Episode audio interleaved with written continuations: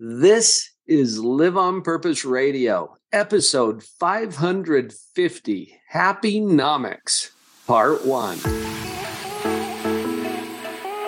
Now is the only time to create and live the life you love. I'm Dr. Paul Jenkins, the positivity psychologist. My job is to connect you to powerful positive psychology principles that immediately upgrade your relationships, business, and mental health.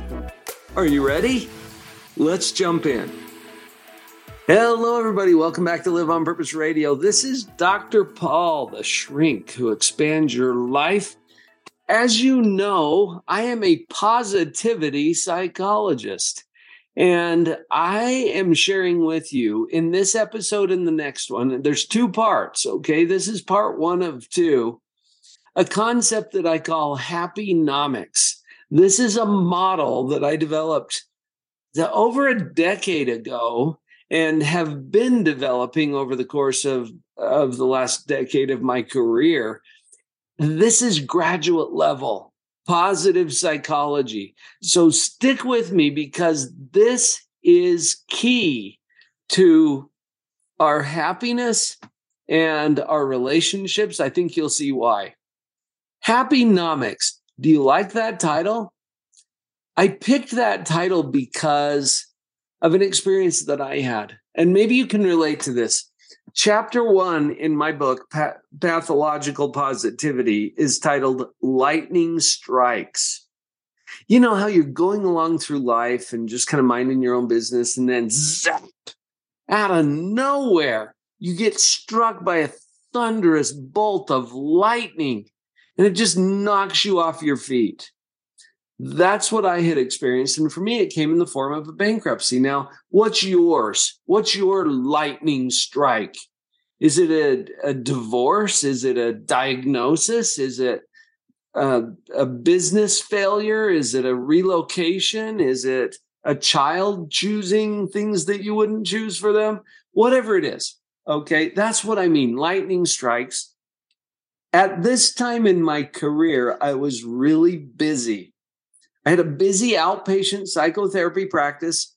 I was booked out for like five months. You couldn't even get an appointment with me, and, and I had negative cash flow. Well, this didn't seem right for me to have to pay for the opportunity of helping people. So I, I was consulting with a colleague and friend, Dr. Jeff McGee. He's a brilliant consulting psychologist, and he he works with high level clients all the time on their businesses and the mindset that it takes to be successful in business and to prosper. And I'm having dinner with Dr. Jeff McGee at uh, an event we were both attending in Lake Tahoe. And I was sharing with him where I was in my business. Well, he listens very empathically. And then he leans across the table and says to me, Paul, you suck. And I'm like, thank you, Jeff. I love you too. He said, no, I mean that in the most loving way. I mean, you suck resources. You're obviously consuming more than you produce. And he was right. I, as evidenced by my financials, I was consuming more than I produced.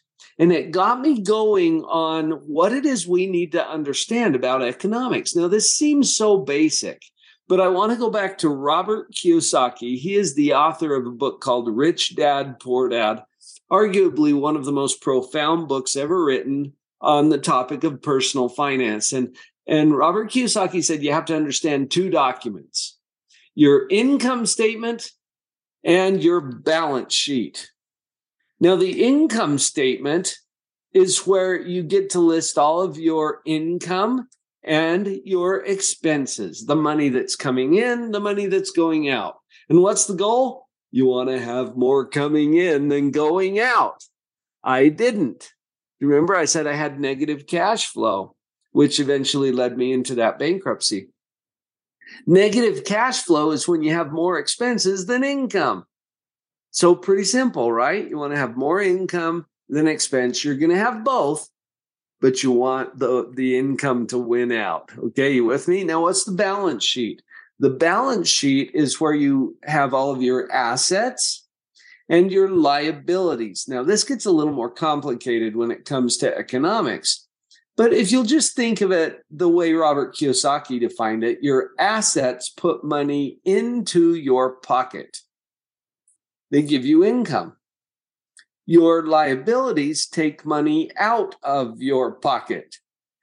They create expenses. Okay, so the classic example is a rental property. You might go out and purchase a, a rental property as an investment. Okay, maybe it's a duplex or a fourplex or whatever, right? Now, you can't just go, that's the asset. Now, you can't just go obtain an asset without also obtaining a liability, right? Because you didn't have a couple of hundred thousand dollars in your pocket to go buy the property. You had to go to the bank and get a loan, right? A mortgage. This is the liability. Now, assets put money into your pocket, liabilities take money out of your pocket. So that rental property is going to put money into your pocket in the form of rent. People move in and they pay you to live there. Awesome. Income. Now, what is happening on the liability side? Your your loan, your mortgage requires you to make a monthly payment. That is an expense that takes money out of your pocket. So you can see that the goal is to have more money coming in than what is going out. And if that happens, we have positive cash flow, profit, right? So when income is greater than expense, we have profit. If it's the other way around, like it was for me, your expenses exceed your income. You're consuming more than you produce, and that creates a negative flow. In economics, we call that a loss. In fact, sometimes the income statement is referred to as the profit and loss statement, right? So we got profit, that's positive cash flow. We got loss, that's negative cash flow. Now let's go to the liabilities and the assets. What's our goal there? we want to have our assets be greater in value than our liabilities. In other words, we want it to be worth more than we actually owe. So, what if you purchase that property for $200,000, but now you only owe 80,000? Well, we would say you have $120,000 of equity. Equity is when you're in a positive position with your assets versus your liabilities. Well, what if it's the other way around? What if you're upside down? What if you owe more than it's worth? Well, that's a condition that we call debt. And debt isn't owing money, debt is owing more than it's worth. Okay, so be clear about what the goals are. This is, we're talking about property value here. Property value, the way Robert Kiyosaki taught it. And our goals are to have positive cash flow and be in an equity position. So remember that when we come back to the human life value part of this. That's where I want to go next. Human life value. Now, years ago, I read a book from Solomon Huebner. And Saul Huebner is known as the father of life insurance. This was like a hundred years ago, he wrote this book called The Economics of Life Insurance. I wouldn't necessarily recommend that you go out and read that book. It's not really an engaging title to start with, right? But I only had to get to page five to find what I was looking for after one of my mentors pointed me in this direction.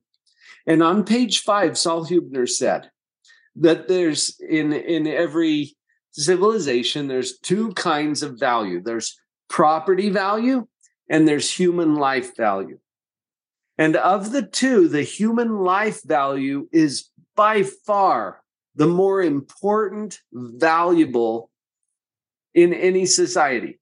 it's the more valuable aspect of value, okay, over property value. And then he said, in fact, it is the source, parentheses, creator of all property value wait, what? The father of life insurance is telling us that human life value is the source and creator of all property value. Right? Now, what does that mean? What it means is that without human life value, there is no property value. Think about that rental property, for example. How much would it be worth if there were no people? See, it's you can't even wrap your head around this because value implies a valuer, someone to value it. And that's why human life value is the source and creator of all property value. Now, that's important because if we apply the same model to our human life value, now we're not talking about property. We are not talking about what you own. We're talking about who you are. And it, let's start with the balance sheet, okay? Because who you are is a human who has strengths. Okay, your strengths are your assets. Think about the balance sheet. These are your assets. Now, you also have, I know, brace yourself, weaknesses, don't you? Yes, you do. Welcome to the planet that's how we roll here. You've got strengths and weaknesses. Your weaknesses are liabilities. Okay. You've got knowledge, right? You know stuff, but you also have ignorance. There's a whole lot that you don't know. That's a liability. You have abilities and you have disabilities. You have a body and it's pretty darn amazing. And it's also mortal. Mortality is a liability. Your body is an asset, mortality is a liability. So wrap your head around this for a minute. You've got strengths and you've got weaknesses, you've got assets and you've got liabilities. And this will always be true. In fact, let's just visit that for a moment can you ever get rid of your liabilities? And I think the answer to that is no. Anytime you have an asset, you also have a liability. Now, go back to the, the property example from earlier. Can you pay down or pay off your loan? Sure, you can. But does that mean you don't have liabilities? No. You've still got taxes, maintenance, upkeep. We call this stewardship. Stewardship is your responsibility, also known as liability, to take care of your assets. And anytime you own an asset, you also own a liability or a responsibility or stewardship over that asset. I think that's particularly true when it comes to human life value. And that's important to understand because our assets create income and our liabilities create expenses. We'll talk about that a little bit more in the next episode of Live on Purpose Radio because I'm going to break this into two episodes for you so that we can really dig in a little on this topic. This is so important to not only our financial well being and to our economics, but to our very happiness. Now, one more note about the balance sheet. It's not our goal to get rid of our liabilities. I don't think we can.